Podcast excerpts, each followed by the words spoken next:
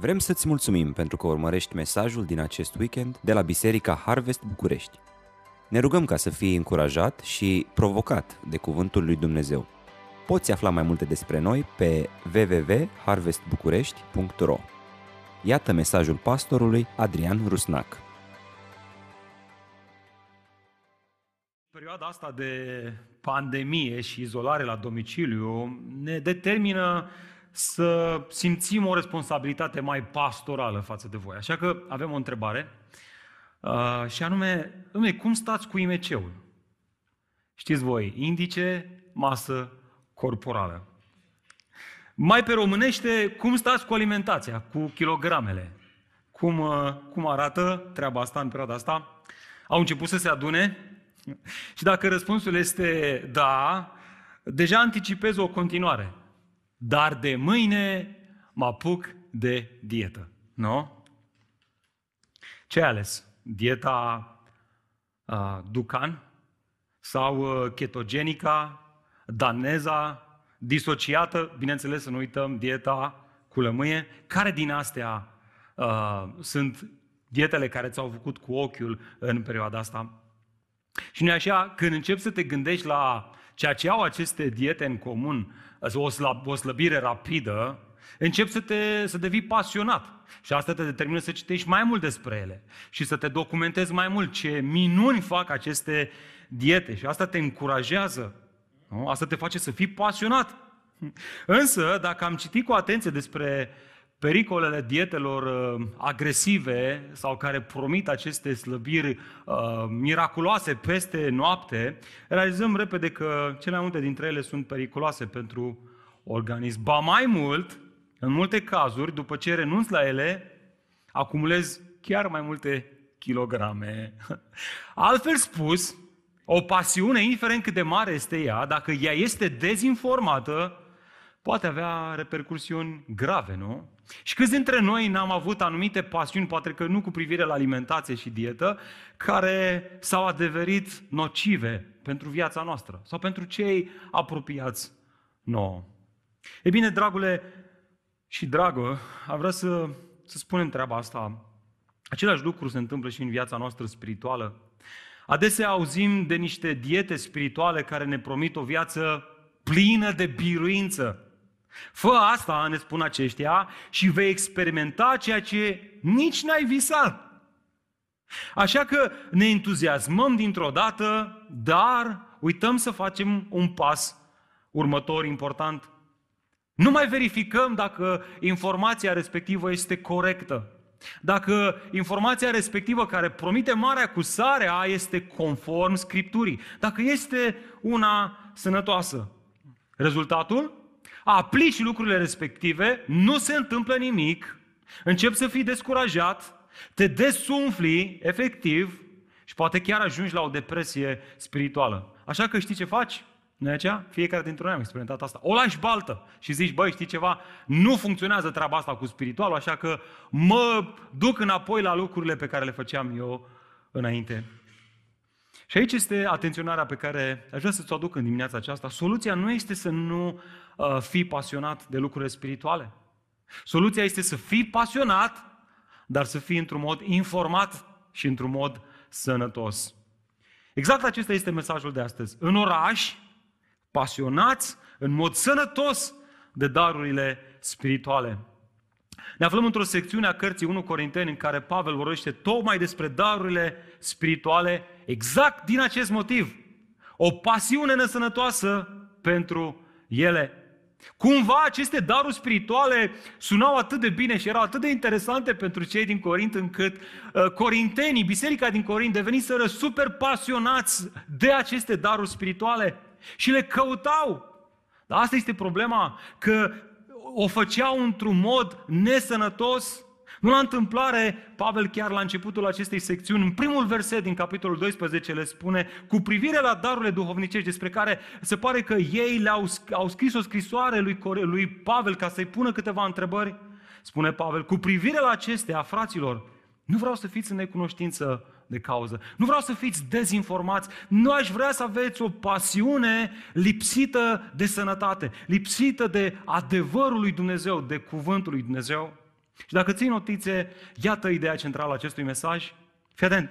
Dacă pasiunea noastră pentru manifestarea darurilor spirituale nu este inspirată, modelată și controlată de dragoste, atunci slujirea noastră, în loc să zidească, va dărâma.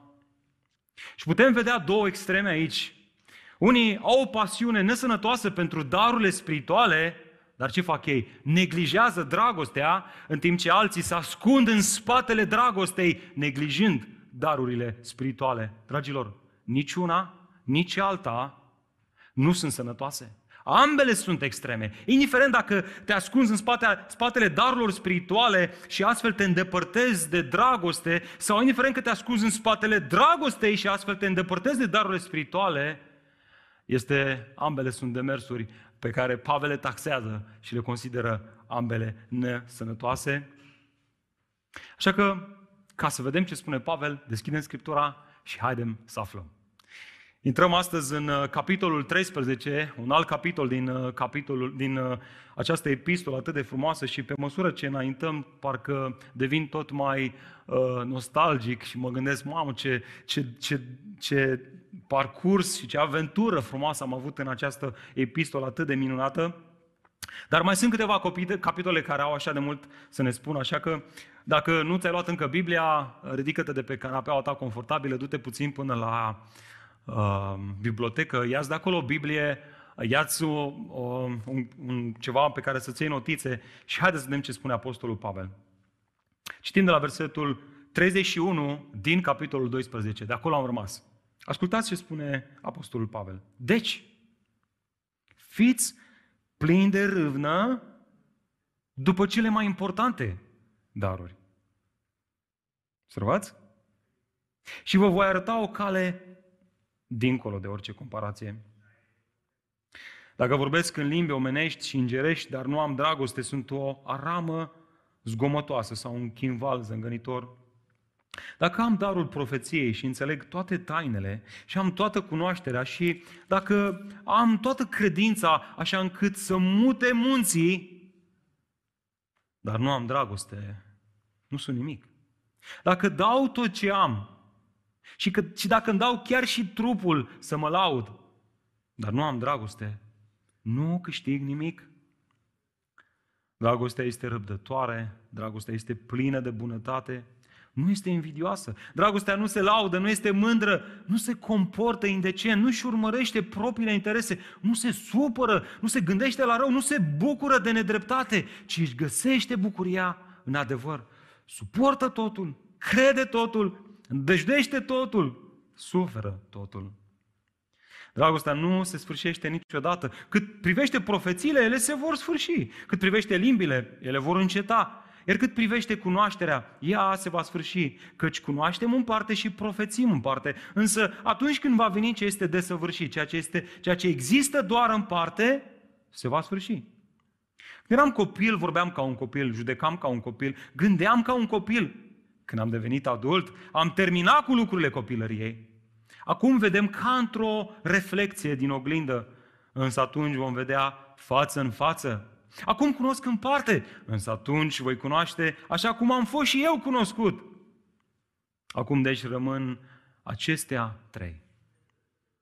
Credința, nădejdea și dragostea. Dar cea mai mare dintre ele este dragostea. Haideți să ne rugăm Domnului. Auzi, acolo unde ești, pleacă-ți capul înaintea Domnului și cere călăuzire. Tată, îți mulțumim că ne-ai dat acest text atât de minunat. Te rog să ne vorbești prin el. Doamne, te rog să-l apropii de inima noastră. Știu că a urmări o predică la televizor este destul de dificil. Îmi dau seama că sunt așa de multe lucruri în casă care ne pot distrage. Gândul că trebuie să punem ceva la răgaz, să se încălzească, să mâncăm la prânz.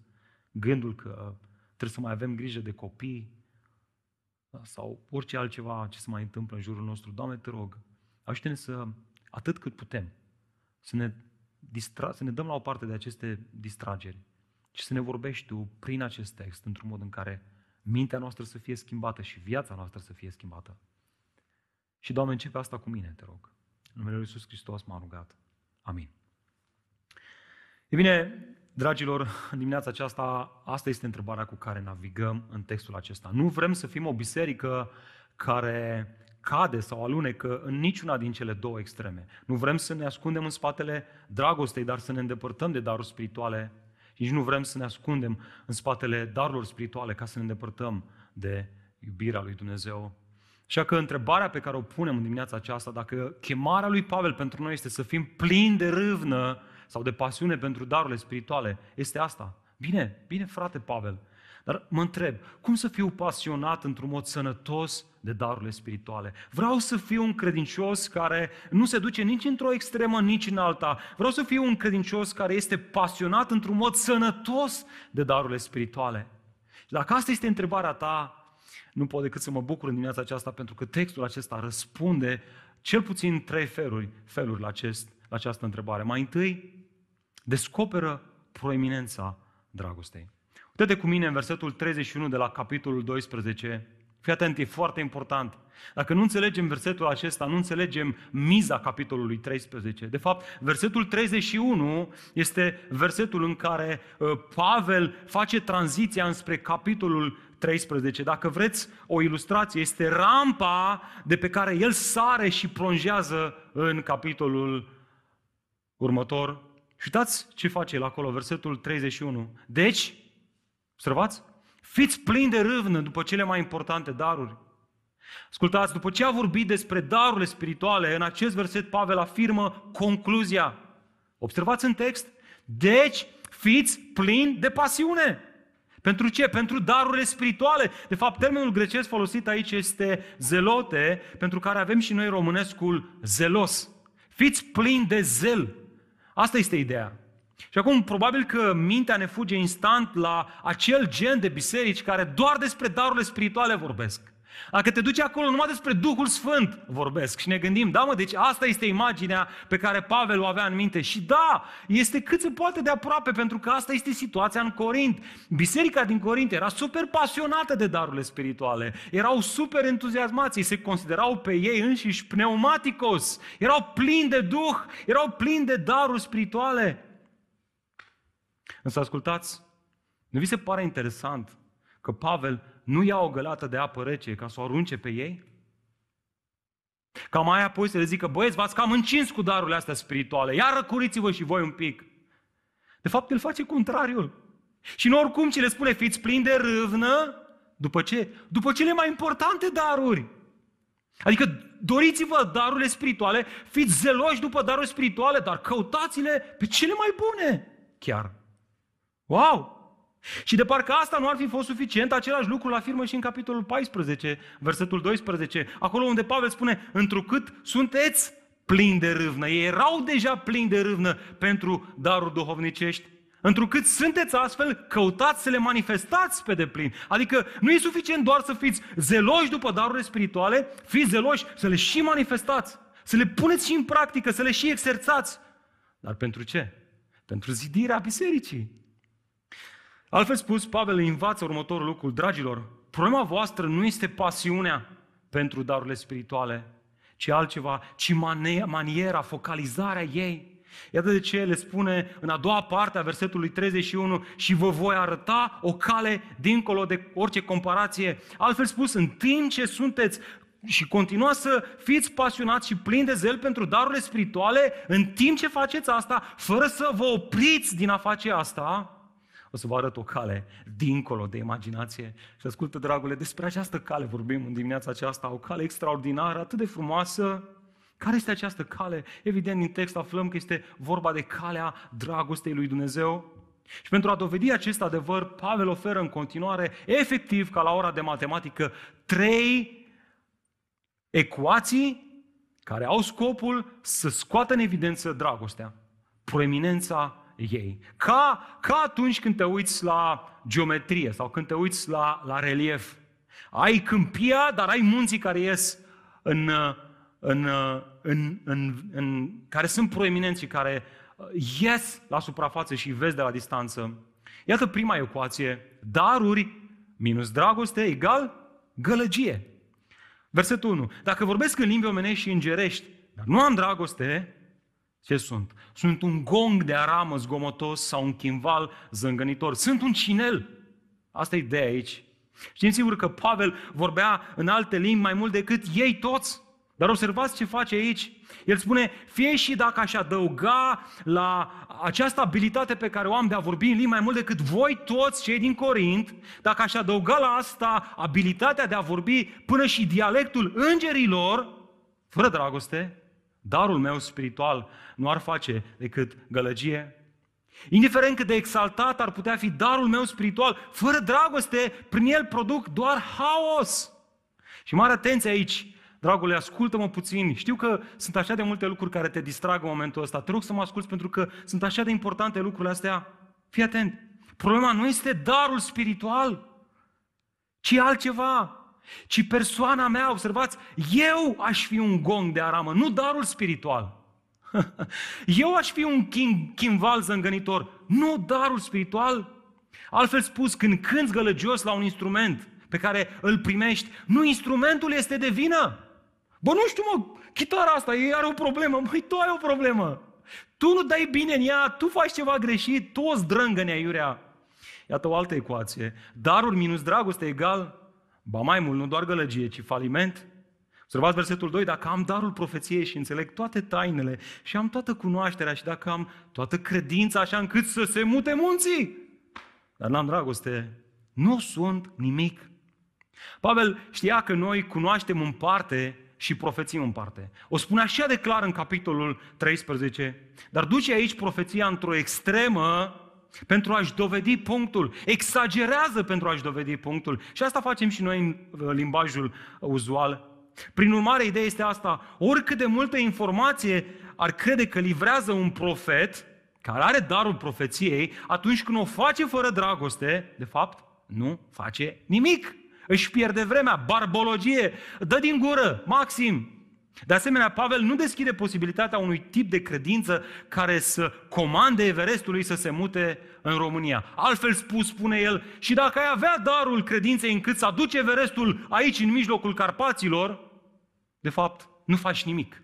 Asta este ideea, asta este imaginea pe care o creează Pavel aici. Nu că ar fi posibilitatea să faci asta. Cine a văzut muții să se mute? Nimeni. Nu asta este ideea. El exagerează și exagerează punctul ca să dovedească nimic și ascultă. De fapt, același termen, nimic, îl folosește și Hristos, așa îl redau uh, autorii, evangeliștii, uh, atunci când spune că sarea care își pierde gustul, în loc să dea gust mâncării, ajunge să nu mai folosească și redau evangeliștii acolo la nimic. Asta este ideea. Adică ai, ai un scop cu darul tău spiritual, dar în lipsă de dragoste devii ca o sare pe care o arunci în praf pe drum, care nu mai poate fi ambalată și vândută la nimeni. Nu mai vrea nimeni. E un rebut. Iată o altă ecuație, ultima. Daruri minus dragoste egal amărăciune.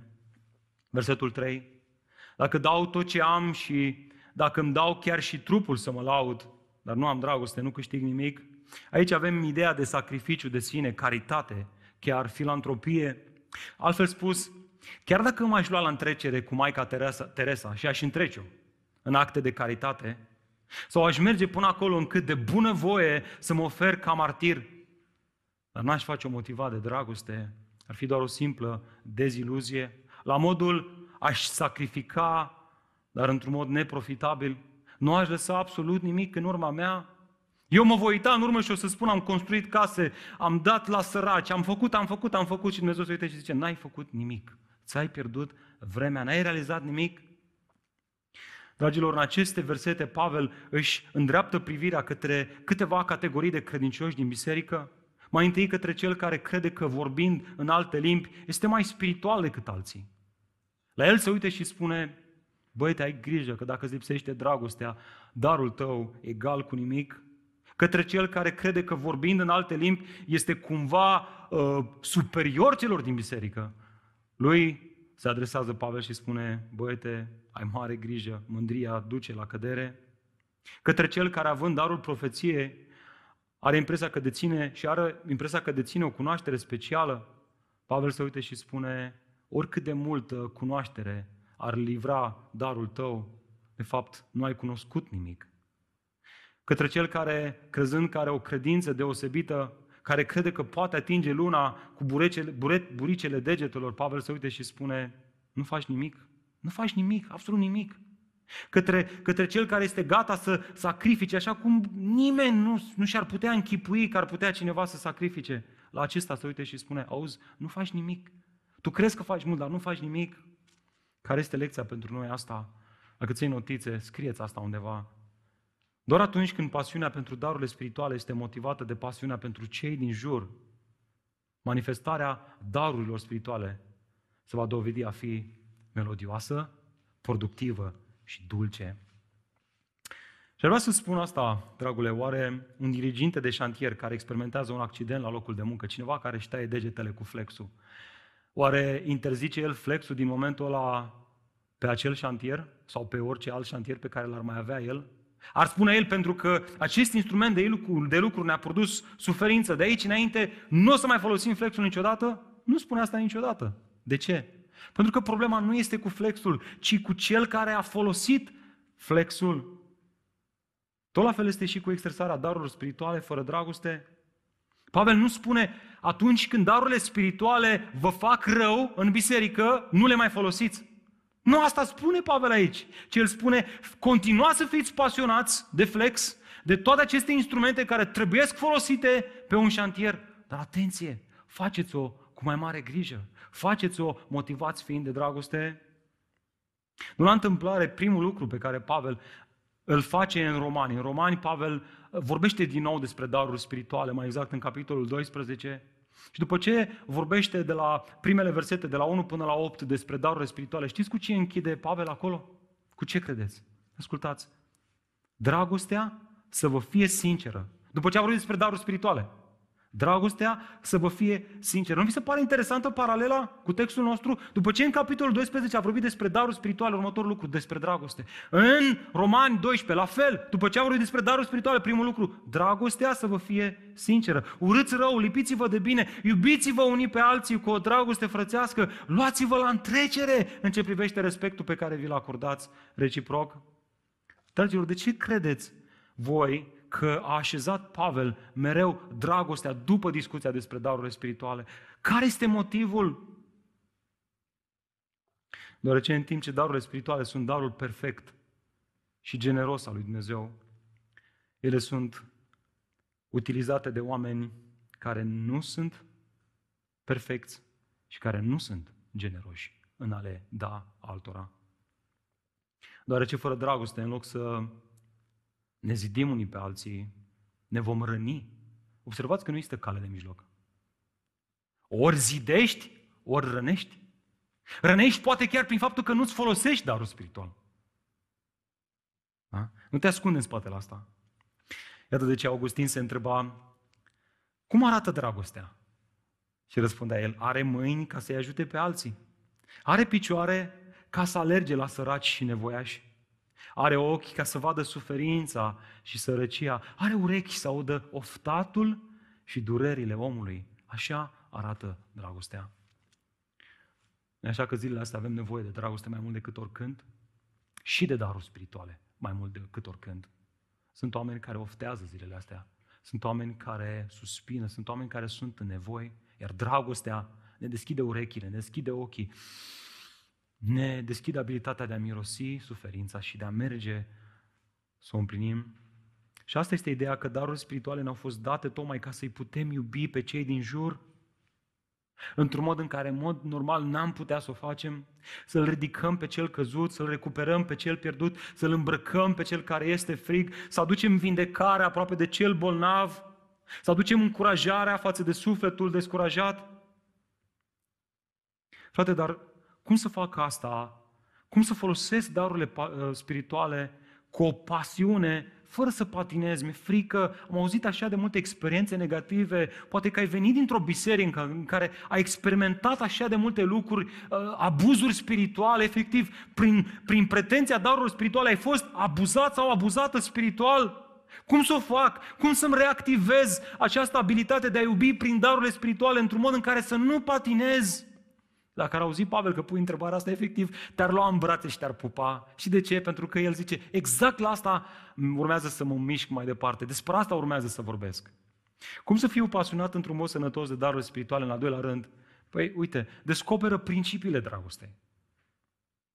Dragilor, ceea ce urmează este un text arhi-cunoscut. Atât în biserici, culmea, cât și în mediul secular. Poate că este cel mai cunoscut pasaj din Scriptură de către oamenii care nu prea participă la contextele bisericești.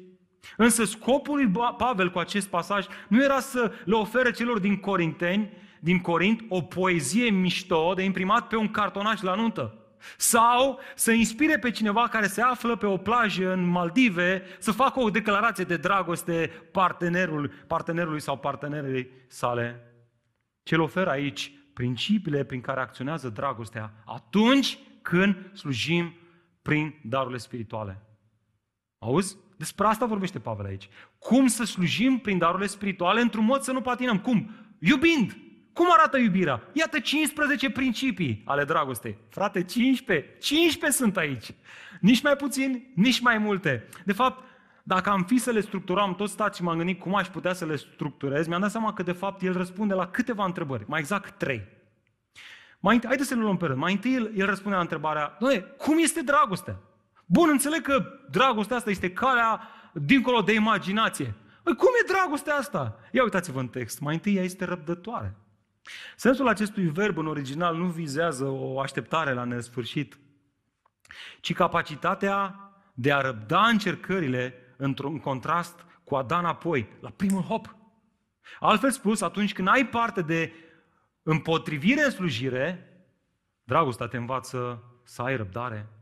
Mai mult decât atât, ea este plină de bunătate. Și aici este problema că în timp ce ai răbdare, și zici tu, am răbdare cu soția mea, nu? Se citește în ochii tăi răutate.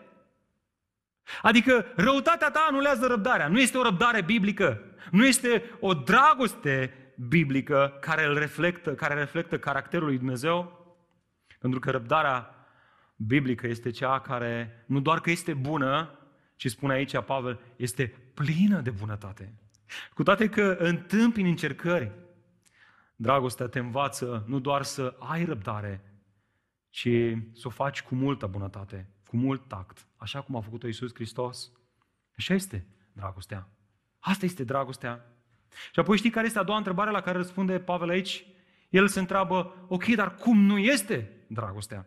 Hai să vedem cum nu este dragostea. Ți-ai pus o dată întrebarea asta? Răspunde Pavel aici. Mai întâi nu este invidioasă. Evident, atunci când cineva manifestă un dar spiritual mai prezent, mai, mai proeminent, care iese în evidență decât al tău, poate, sau a celor din jurul tău pe care îi prețuiești tu, dragostea te instruiește să nu fii gelos, ci din contra să te bucuri, să afirmi darul spiritual și să-l încurajezi. Mai mult decât atât, dragostea nu se laudă. Prin contrast, când Dumnezeu te folosește pe tine cu un dar spiritual care iese în evidență, nu te lauzi. Verbul prezintă ideea de a te umfla, de a te umfla în pene, cum spunem noi românii. Și interesant, avem și un termen specific pentru acest termen din limba greacă. Știți care? Nu te fanfarona. Și nu știu exact la ce se referă, care este cuvântul de bază, ori uh, ideea de fanfară, sufli într-un instrument și te face auzit, spune nu fa asta, nu te fanfarona, fie ideea de a fi un fel de faraon. Mă gândeam și la asta, știi? Bă, eu sunt faraonul aici, eu sunt ăla superiorul și simt nevoia să mă laud a spus-o Solomon atât de bine, să te laude altul, nu gura ta. Un străin, nu buzele tale. Adică ar fi ideal nu soția ta, ar fi ideal uh, nu prietenii tăi cei mai buni, un străin. Cineva care din exterior te privește. Mai mult decât atât, dragostea nu este mândră. Dacă lauda te face să-ți dorești atenție, mândria te face să te vezi mai important decât ceilalți. Atât de ce Pavel îi întreabă, băi, ce ați, ce ați primit mai voi? Ce aveți voi? Ce, ce lucruri spirituale aveți voi pe care să nu le fi primit? Și amintiți-vă că în versetul 7 ne-am uitat la asta din capitolul 4. Nu este ca și cum ai muncit tu pentru acel dar, ci l-ai primit, a fost dat prin generozitatea lui Dumnezeu. Ce motiv ai să te lauzi cu el și mai mult decât atât să te simți mândru de el? Mai mult decât atât, dragostea nu se comportă indecent, Verbul era folosit pentru a exprima un comportament lipsit de maniere, respect și onoare, în special în relația dintre un bărbat și o femeie. Adică să n-ai răbdare cu femeia, să nu fii cu tax, să, nu să, nu să, nu te, să n-ai răbdare să intre ea prima pe ușă și să-i dai întâietate și să fii uh, mai țăran, să, să împingi lucrurile, să treci peste voința celui de lângă tine, să-l vezi mai slab decât tine și să-l forțezi, să-l presezi. Efectiv, ceea ce spune Pavel aici are în vedere acei oameni care sunt, cum zic americanii, pushy people, care, care împing lucrurile, care tot timpul te împing de la spate, te stresează, te, te agită, te... Nu, dragostea nu se comportă cu lipsă de respect, nu se comportă indecent, ci are răbdare, demonstrează tact și respect. Mai mult decât atât, dragostea nu-și urmărește propriile interese, Altfel spus, dragostea nu este egoistă. În contextul exersării darurilor spirituale, aceasta întreabă, cum aș putea să-mi folosesc darul meu spiritual ca să-i slujesc pe alții, dar nu în interesele mele proprii. Nu după inițiativele mele, voința mea, agenda mea, ci după nevoile lor, agenda lor. Mai mult decât atât, observați, dragostea nu se supără. Pavel vorbește acum despre cineva mai sensibil și care este mai ușor iritabil. Așa cum spunem și noi, cineva mai supărăcios. Adică nici n-a pus să spui mare lucru că se uită la tine și spune, bă, dar de ce te-ai uitat așa urât la mine? Bă, nu m-am uitat urât. Așa e dimineața asta, fața mea. E mai hidoasă. Da? O astfel de abordare uh, este greșită și nu, nu reflectă dragostea. Dragostea nu face asta, ci, ci presupune și permite altora să greșească. Presupune că altora îți vor greși și nu, nu este surprinsă, ci este nerăbdătoare să, să-mi greșească fratele meu Adin, că aici în fața mea, că eu abia aștept să nu fiu supărăcios, ci să am răbdare cu el. Mai mult decât atât, nu se gândește la rău. Realmente, sensul de aici este, știți care? Nu ține scorul greșelilor. Nu-și trece într-un noț. Mamă, mi-a mai greșit odată, Alin. Trec aici, are șapte greșeli. E pe lista neagră deja. A, a, a intrat sub linia care retrogradează. Prietenii mei care urmează să intre în divizia B. O astfel de abordare este lipsită de dragoste. Ratează Evanghelia care ne învață să iertăm ori de câte ori cineva ne greșește. Însă ascultă, Pavel este atent aici. Că cineva ar putea să ia toate astea și să profite în favoarea lui. Pentru că știți care este următorul lucru pe care nu îl face dragostea? Nu se bucură de nedreptate. În regulă, nu voi ține scorul greșelilor, dar nici nu, nici nu voi numi răul bine. Să luați cât de atenție la toate nuanțele, Pavel. Da, Dumnezeu poate folosi o greșeală înspre bine, dar auzi, răul rămâne tot rău și el trebuie, cu răbdare, cu dragoste, corectat. Când cineva abuzează de darul lui spiritual într-un mod nedrept, ceilalți, biserica, celelalte mădulare nu stau indiferente, ci ele acționează și corectează. Cu răbdare, da, cu tact, da, dar în adevăr?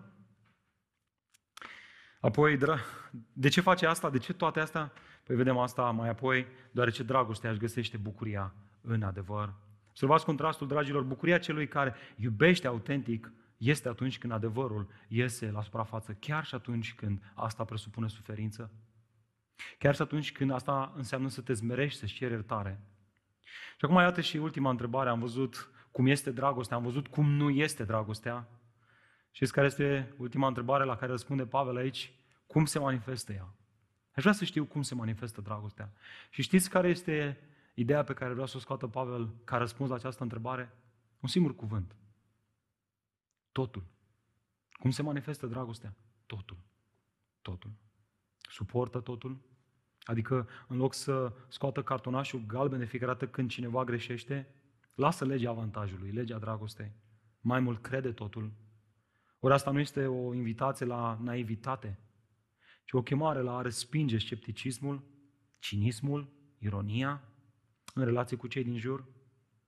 Să nu te gândești mereu că fratele tău are ceva ascuns. Măi, măi cred că are el sigur ceva. Nu, nu, nu are cum. De ce a făcut slujirea asta? Măi, sigur e ceva la mijloc. Nu, dragostea crede totul. Mai mult, nădăjduiește totul. Realitatea este că vor fi momente în care vom fi dezamăgiți, adesea în mod repetat. Atunci, dragostea, nu intuiția ta, dragostea lui Dumnezeu, care este sădită în inimile noastre prin Evanghelie, Ea te va instrui să speri, să acorzi încă o șansă și să te încrezi nu în schimbarea pe care o poate face cel care greșește, și să te încrezi în Evanghelia Harului Dumnezeu care poate să lucreze în inima lui schimbare, transformare reală și de durată. Ori asta te face în mod ultim să suferi totul. Altfel spus, dragostea refuză să se oprească, ci continuă să meargă înainte, riscând totul. E o dragoste nebună, e o dragoste care scandalizează lumea asta. Este dragostea lui Dumnezeu. Dragilor, nu știu dacă vedeți evidentul, dar uh, eu mă uitam în, în aceste acțiuni ale dragostei și efectiv n-am putut decât să încep să plâng înaintea lui Dumnezeu, pentru că eu nu sunt așa. Nu este natura mea să acționez în felul acesta. Noi nu suntem răbdători, noi nu suntem plini de bunătate, noi nu suntem smeriți, noi nu suntem mulțumitori, noi suntem invidioși, noi suntem lăudăroși, mândri, egoiști, răutăcioși. Oare ce vrea să comunice Pavel așadar prin toate astea? Iată, testul pasiunii noastre în uh, exersarea darurilor spirituale nu stă în practicarea lor, ci în motivația cu care le practici, calea care trece dincolo de imaginație. Anumite daruri spirituale, indiferent cât de importante ar fi, frate drag, trebuie să știi că pot fi duplicate de oricine. O trebuie să fii creștin, să duplichezi aceste daruri spirituale despre care Scriptura spune. Și dacă nu mă crezi, nu voi să spun ce spune Scriptura, nu ce spun eu. Hristos însuși spunea, Doamne, Doamne, cu privire la unii, n-am profețit, nu? Nu asta spunea Iisus Hristos? Că vor veni unii în ziua aceea la sfârșit și vor, Doamne, n-am profețit noi în numele Tău, n-am scos noi demoni în numele Tău, adică n-am făcut noi multe minuni în numele Tău? Ce le va spune Iisus atunci? Niciodată nu v-am cunoscut. Plecați de la mine. De fapt, un autor care a scris mai multe cărți excelente despre darurile spirituale și vă spun că fac aici o paranteză, în perioada asta am pus mâna să citesc tot ce am prins. Și fără nicio urmă de dorință de a jigni pe cineva anume, sau vreun autor anume, greu găsești resurse în limba română bune pe darurile spirituale. Am găsit o astfel de resursă în America, un autor, îl cheamă Sam Storms, a scris mai multe cărți în limba engleză, sperăm cu ajutorul Domnului. Am început să dau e mail la edituri, poate că va fi o editură interesată să citească, să traducă una din, să traducă și să publice una din cărțile lui, măcar una. Una din cărțile lui Sam Storm spunea, dragostea este revărsarea desfătării noastre în Dumnezeu față de alții, în a-i prețui cu bucurie și în a urmări interesele lor cele mai bune, în ciuda faptului că pentru asta noi trebuie să plătim un preț. Asta este dragostea. Dați-mi voi să mai citesc încă o dată. Dragostea biblică, sănătoasă, care calibrează darurile noastre spirituale, este revărsarea desfătării mele în Dumnezeu față de alții. Deci este o consecință în a-i prețui cu bucurie și a urmări interesele lor cele mai bune, în ciuda faptului că pentru asta noi trebuie să plătim un preț. Așa că, dragilor, dacă ar fi să spunem un singur lucru caracteristic la această dragoste, la această cale, dincolo de orice imaginație, nespus mai bună, atunci acel lucru este că această dragoste își are originea în Dumnezeu. Exact asta spunea și Apostolul iubirii, nu? Noi iubim pentru că El ne-a iubit întâi. Nu știu cum facem că uităm adevărul ăsta simplu. Probabil că e mândria noastră dorința noastră de a ne lăuda, pentru că versetul acesta anulează orice posibilitate să te mai lauzi cu actele tale de iubire. Noi iubim pentru că El ne-a iubit mai întâi. Dragilor, în aceste versete din 1 Corinteni, care descriu atât de frumos principiile dragostei, regăsim în mod ultim exprimarea dragostei lui Dumnezeu față de noi, în Hristos, prin Hristos. Asta este calea care trece dincolo de imaginație, calea dragostei lui Dumnezeu manifestată la cruce, ascultă-mă, când Fiul lui Dumnezeu era scuipat, era respins, era jignit, era bătut, era biciuit și pironit pe o cruce, Tatăl a avut răbdare. Putea să intervină, putea să distrugă orice om care s-a ridicat împotriva fiului său, dar a avut răbdare și nu orice răbdare, și o răbdare plină de bunătate. Hristos însă spune că am băut paharul amărăciunii. Până unde? Până la capăt. Până la capăt. Dumnezeirea a îndurat suferința pentru cei aleși, suferința cauzată de păcatele noastre, pentru mine și pentru tine. Vedeți acum de ce Sam Storm spune că dragostea este revărsarea desfătării noastre în Dumnezeu față de alții? Să iei ce ai văzut la Hristos și să manifesti față de cei din jur și nu oricum, ci folosind tocmai darurile spirituale care îți sunt date. Dragostea nu spune, a, păi poate că eu nu am niciun dar, așa că mă limitez să nu fac nimic, ci spune, eu sunt în trupul lui Hristos, eu am primit un dar, eu nu pot să stau indiferent, eu caut să slujesc pe aproapele meu, voi face ce pot eu mai bine ca să-i slujesc pe frații mei, iar în timp ce fac asta, primul lucru care se va manifesta prin tine este tocmai darul spiritual. Miza nu este să stai tu să meditezi vreo 5 ani de zile ce dar spiritual ai. Să cauți tu un instrument de lucru ca să vezi, oare eu câte daruri spirituale pe care le am și pe care să le exersez. Nu, miza este să, să, să pui în acțiune dragostea lui Dumnezeu, să iubești așa cum ai fost iubit. Și știi ce se va întâmpla? Primul lucru pe care îl vei face, ochii care, uh, care vor fi deschiși prin Duhul Sfânt, vor fi cauzați tocmai de darurile spirituale pe care deja Dumnezeu ți le-a dat. Vei vedea nevoile în conformitate cu mădularul pe care Dumnezeu l-a stabilit să fii tu în trupul lui Hristos. E așa de simplu. Nu ai nevoie de niciun test. Ai nevoie doar să te apropii de dragostea lui Dumnezeu și inspirat de ea să începi să te uiți la lume. Te întorci, te uiți la Hristos, te uiți la lume, te uiți la cei din jur, iar te duci la Hristos și te uiți, iar te uiți la familia ta. Și Dumnezeu să-ți arate. Ai nevoie să spui o încurajare aici, ai nevoie să faci slujirea asta aici, ai nevoie să faci treaba asta aici, ai nevoie să spui uh, cuvântul ăsta de cunoaștere aici, ai nevoie o să începi să-ți dea Dumnezeu vise pentru oameni din jurul tău. Dacă El vrea să facă asta, o va face. Asta este miza, să fii aproape de dragostea lui Dumnezeu. Frate, dar eu am o problemă. Eu am auzit că unele daruri spirituale nu prea mai sunt valabile astăzi, nu-i așa? Hai să vedem. Pavel răspunde tocmai la această întrebare în continuare. Cum să fiu pasionat într-un mod sănătos de darurile spirituale? Iată, în ultimul rând, descoperă permanența dragostei.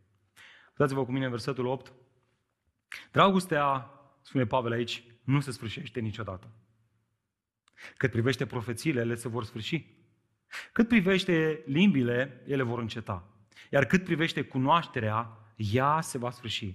Căci cunoaștem în parte și profețim în parte. Însă, atunci când va veni ce este desăvârșit, ceea ce există doar în parte, spune Pavel, ce se va întâmpla? Se va sfârși.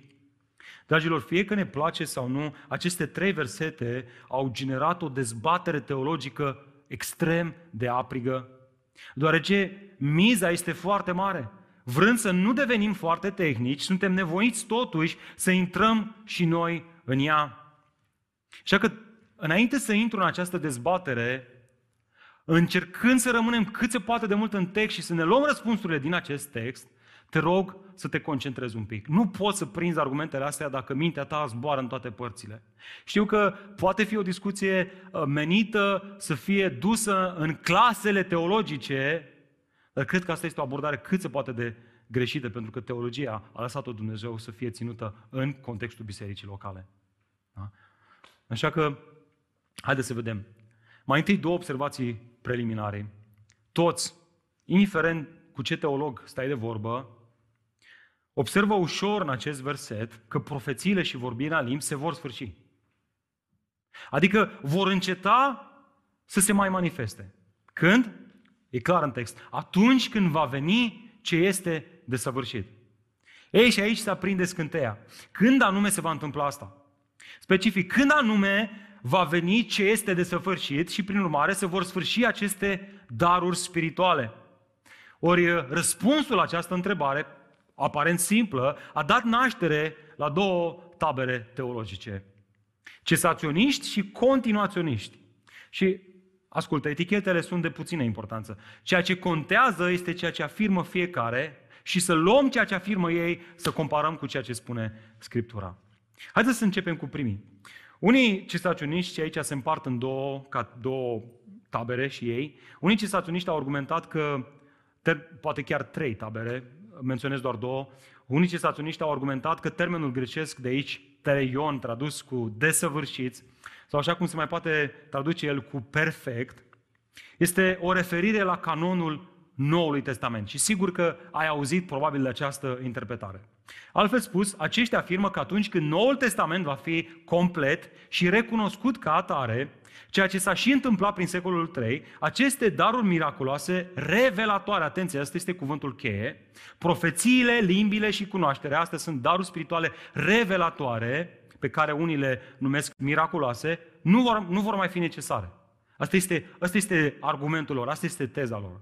Pe de altă parte, alți cesaționiști au sugerat că perfecțiunea din acest text se referă mai degrabă la o maturizare spirituală și nu la închiderea canonului uh, Noului Testament. Prin urmare, atunci când cineva devine matur spiritual, el nu mai are nevoie de aceste daruri spirituale. Ele nu mai sunt de folos pentru el. Ok, acum trebuie să afirmăm că până și cei mai vocali și respectați cesaționiști care argumentează încetarea acestor daruri spirituale în acest pasaj, o spun cât se poate de clar, sunt argumente neconvingătoare. Și o să menționăm și noi de ce. De fapt, Pavel nu ne lasă să ne dăm noi cu părerea când anume va veni ce este desăvârșit. Și aici este miza, te rog să asculți. Da? Aici este miza, dacă conectăm două lucruri care sunt aici în text, vom înțelege.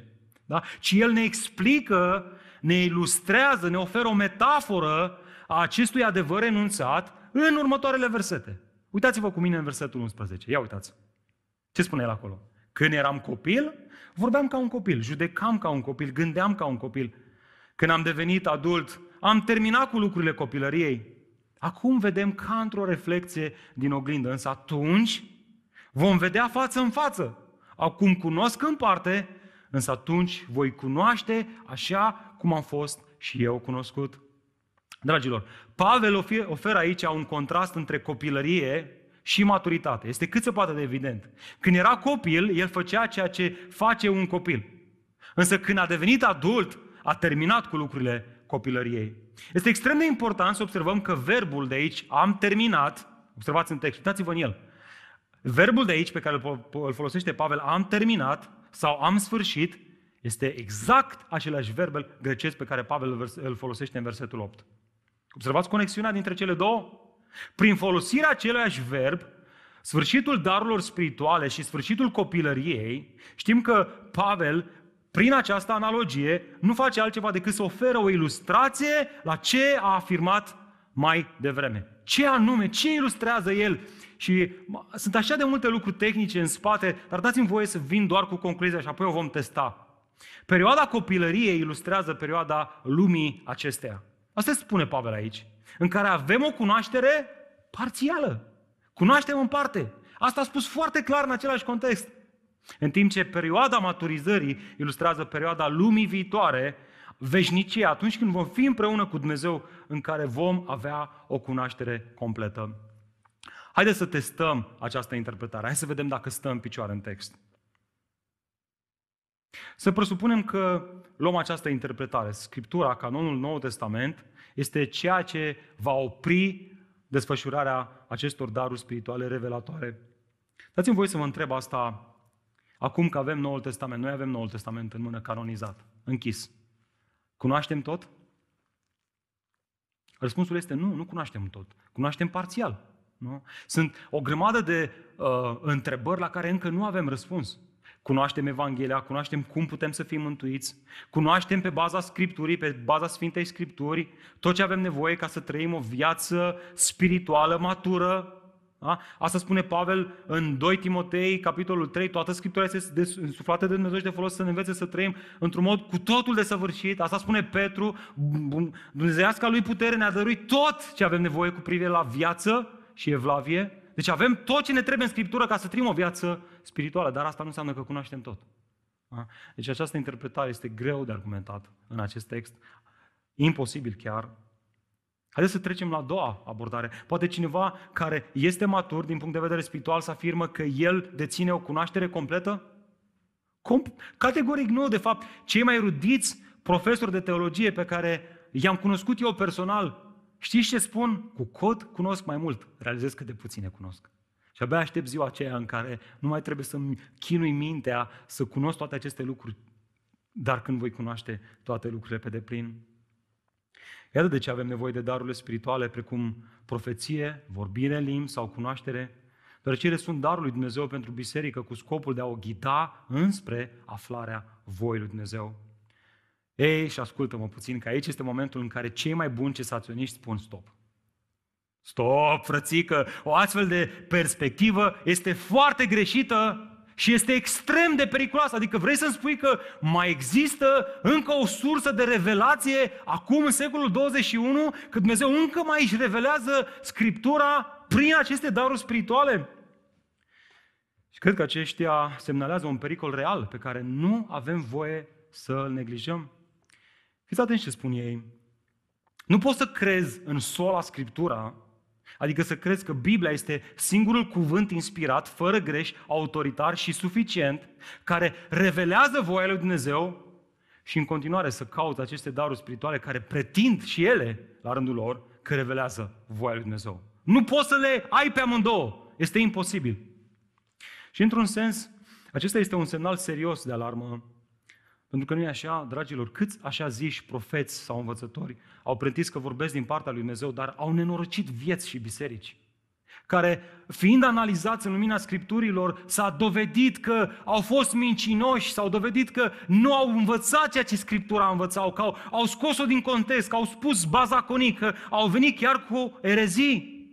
Așadar, problema nu este dacă aceste daruri spirituale se mai manifestă astăzi sau nu, ci așa cum Noul Testament avertizează din nou și din nou dacă aceste daruri spirituale sunt false sau nu. Asta este ceea ce spune Scriptura, asta este ceea ce ar trebui să spunem și noi, nu altceva. Scriptura nu spune niciunde că aceste daruri spirituale au încetat, ci spune că e posibil ca ele să fie un fals. Asta a fost problema din totdeauna, minciuna. Și cum recunoști minciuna? Simplu, cunoscând adevărul. Nu poți identifica minciuna dacă nu cunoști adevărul. Și de unde știi adevărul? Din cuvântul lui Dumnezeu, din Scripturi, din ceea ce apostolii ne-au scris că a spus Dumnezeu. Iată de ce Iisus le spunea liderilor religioși, vă rătăciți, vă rătăciți pentru că nu cunoașteți Scripturile. Ei care le cunoșteau atât de bine erau rătăciți. Dragilor, Scriptura a fost scrisă sub inspirația Duhului Sfânt dacă cineva pretinde că vorbește inspirat de Duhul Sfânt, dar contrazice ceva ce spune Scriptura, atunci profeția este falsă. Altfel spus, dacă cineva vine la tine și spune, am o profeție, tu te poți simți liber să spui, frate, te ascult, eventual îți dau un record, că na, acum avem și tehnică, și o să merg acasă să analizez. Și dacă spui ceva care contrazice Scriptura, atunci este greșit ceea ce spui tu, este o profeție falsă. Prin urmare, trebuie să afirmăm cât se poate de clar că aceste daruri spirituale menționate aici, profeția, cunoașterea sau vorbirea în alte limbi, sunt date bisericii pentru a descoperi cuvântul lui Dumnezeu care a fost deja descoperit. Pe frate, care mai e miracolul atunci? Care mai e supranaturalul? Iată care este supranaturalul. Că aceste daruri spirituale se manifestă înspre învățarea bisericii în anumite aspecte particulare, specifice, prin care trece persoana respectivă. Adică vii și dai învățătură, Dumnezeu îți descoperă din cuvântul lui Dumnezeu ce să-i spui în momentul acela, asta înseamnă că știi deja cuvântul lui Dumnezeu și, uh, și tu s-ar putea să spui, băi, știam și eu asta. Băi, cum e mă că știam și eu asta? Mamă, exact asta aveam nevoie să, să aflu. Altfel spus, tu nu-i legi pe oamenii ăștia de tine, ci îi legi de cuvântul lui Dumnezeu. Și o să vedem asta în capitolul 14, Uh, și foarte pe scurt o să vreau să vă arăt asta, dacă uitați în versetul 18, spune Pavel acolo din capitolul 14, eu îi mulțumesc lui Dumnezeu că vorbesc în limba mai mult decât voi toți, dar în biserică vreau mai degrabă să spun cinci cuvinte cu mintea pentru a-i învăța pe alții. Da? Ok, vorbește în limbi, dar contribuie asta la învățarea celorlalți? Nu. Atunci taci din gură. Ia uitați-mă în versetul 31. Toți dintre voi pot profeții pe rând, pentru ca toți să învețe și toți să fie încurajați. Ce să învețe, măi, frate? Pe a spus-o cât se poate declar Pavel în primul capitol, primele capitole. Eu nu vreau să știu decât pe Hristos și pe El răstignit. Dacă aceste daruri spirituale nu se manifestă în a descoperi pe Hristos și gloria lui Hristos, ele sunt false, sunt niște minciuni. Prin urmare, dragilor, trebuie să afirmăm asta cât se poate declar. Aceste daruri spirituale sunt extraordinare, sunt minunate, le vrem, dar le vrem ca ele să ne, ne conducă înapoi spre Hristos. Și am spus uh, duminicile trecute că există o mare distinție între profeția Vechiului Testament și profeția Noului Testament. Știi care? Profeția Vechiului Testament avea în vedere descoperirea lui Hristos. Faptul că El va reveni ca să-și mântuiască un popor. Asta este profeția Vechiului Testament. Profeția Noului Testament nu mai face asta. Nu mai aduce o revelație nouă despre Hristos și profeția Noului Testament se uită înapoi spre Hristos și uh, încurajează biserica cu acele adevăruri despre Hristos care ne-au fost deja revelate. Așa că dacă cineva vine în biserica noastră și spune am o revelație nouă, o să-l dăm afară din biserică. O să luăm de mânuță și o să spunem, frate, te rog frumos să părăsești biserica asta cu învățăturile tale false. Nu există o revelație nouă. Și de ce spunem asta? Pentru că Pavel ne spune asta. El spune, dacă eu însumi, apostolul lui Hristos, aș veni cu o învățătură nouă, cu o evanghelie nouă, nu că ar fi o altă evanghelie, să fiu blestemat, să fiu considerat blestemat, anatema. Nu ne jucăm cu lucrurile astea. Lucrurile astea sunt cât se poate de serioase. Ei, și haideți să ne întoarcem înapoi la text, pentru că, vedeți, în timp ce dezbatem și poate chiar ne certăm între noi, eu mă mai înflăcăreț și eu, Există riscul să fim distrași de la esența acestor versete. Care este aceea esență? O esență pe care o declară și cesaționiștii și continuaționiștii.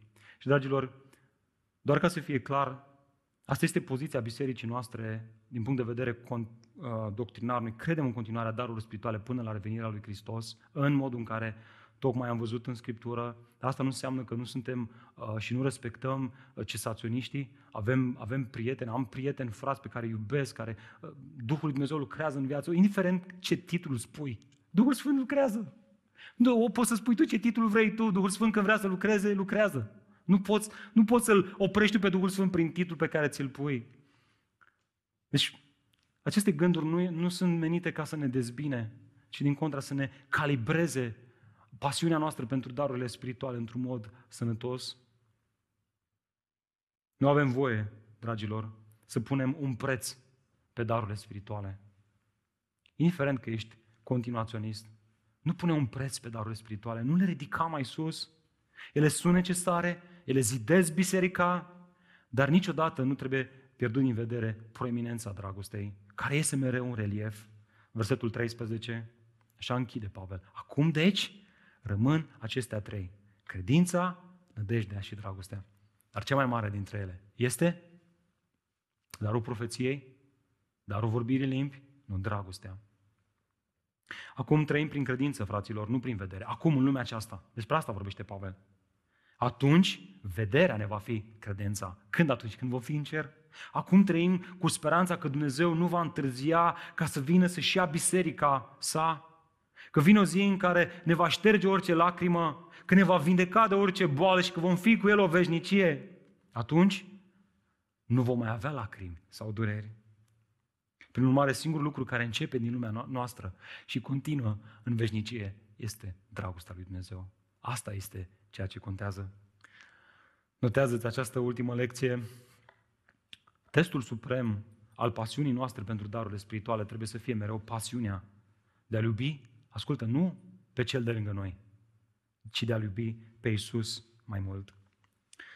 Tozer a scris o broșură mică, o avem și noi la librăria bisericii, probabil că pentru că este mică și costă doar 2 lei, nu a fost un interes foarte mare pentru ea, la modul spune românul, bă, 2 lei face, 2 lei dai, 2 lei face. E bine, asta este o broșură care iese cu mult din această regulă. Este o broșură scurtă, dar extraordinară. Uh, care răspunde la întrebarea cum să testăm duhurile.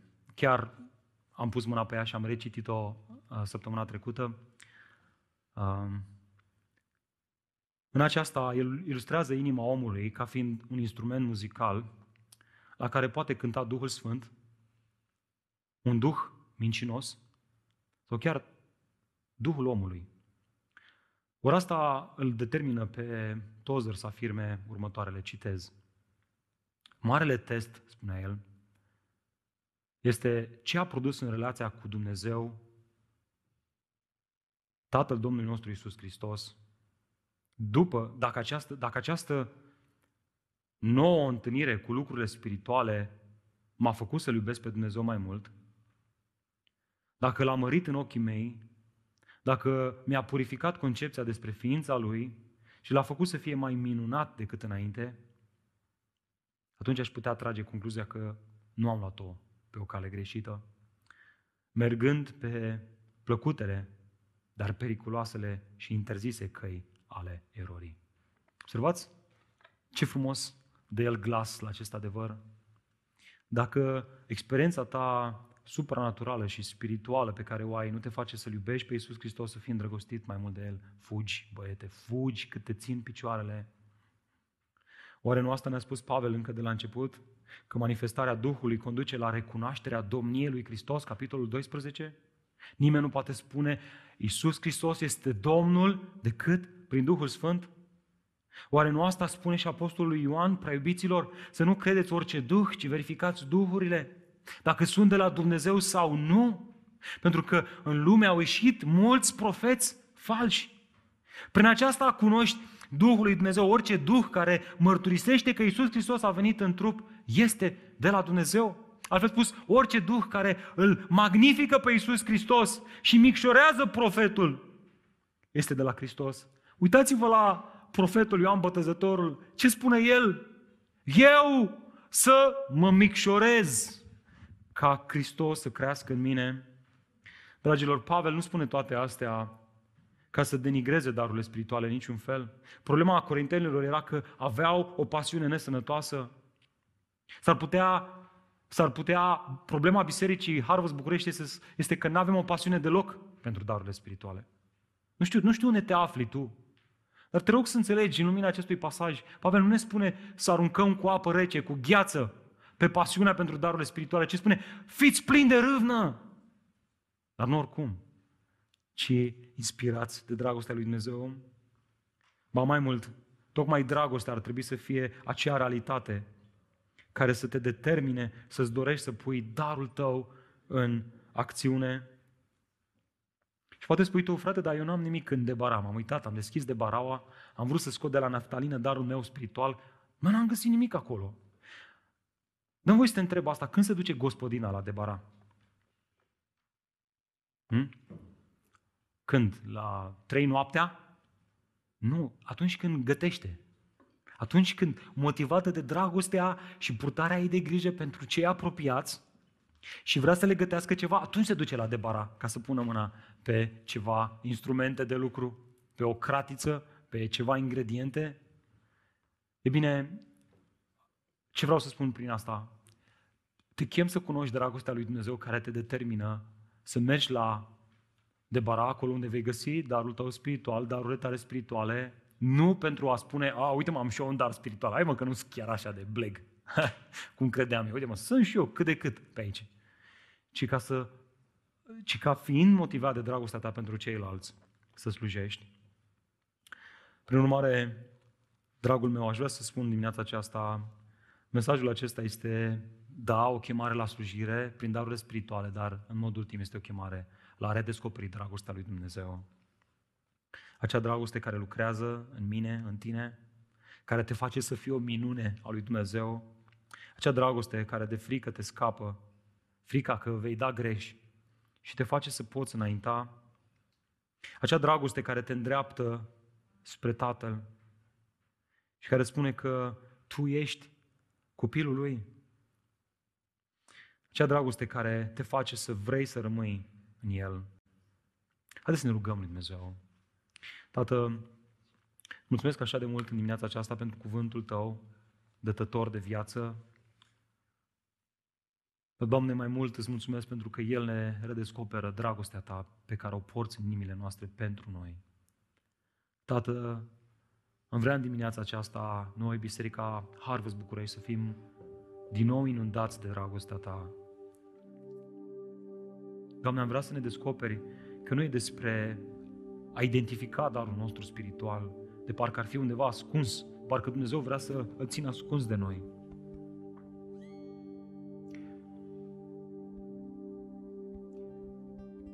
Ci poate că e despre... Eu n-am cunoscut niciodată dragostea lui Dumnezeu și încerc doar să mimez ceva ce nu sunt și n-am fost niciodată. Caut un dar pe care nu l-am primit, pentru că n-am primit mai întâi dragostea lui Dumnezeu. Și mă rog pentru cei care poate chiar se află în situația asta, să fie chiar acum îmbrățișați de dragostea lui Dumnezeu. Acea dragoste care topește mândria, aroganța, ignoranța, depresia, descurajarea, încrederea în puterile proprii și odată cu ea să dea daruri spirituale spre zidirea Bisericii lui Hristos. Dar dacă darul tău este blocat în debara pentru că n-ai mai gătit de mult pentru frații tăi, pentru că nu-ți pasă de ei efectiv, pentru că viața ta, visele tale, planurile tale te-au răcit. Mă rog lui Dumnezeu și pentru tine să te inunde dragostea lui Dumnezeu. Dacă, în schimb, ți-e frică să exersezi darul pe care Dumnezeu știe că ți l-a dat, ți-e frică să greșești, mă rog ca dragostea lui Dumnezeu să-ți amintească că în dragoste nu există frică.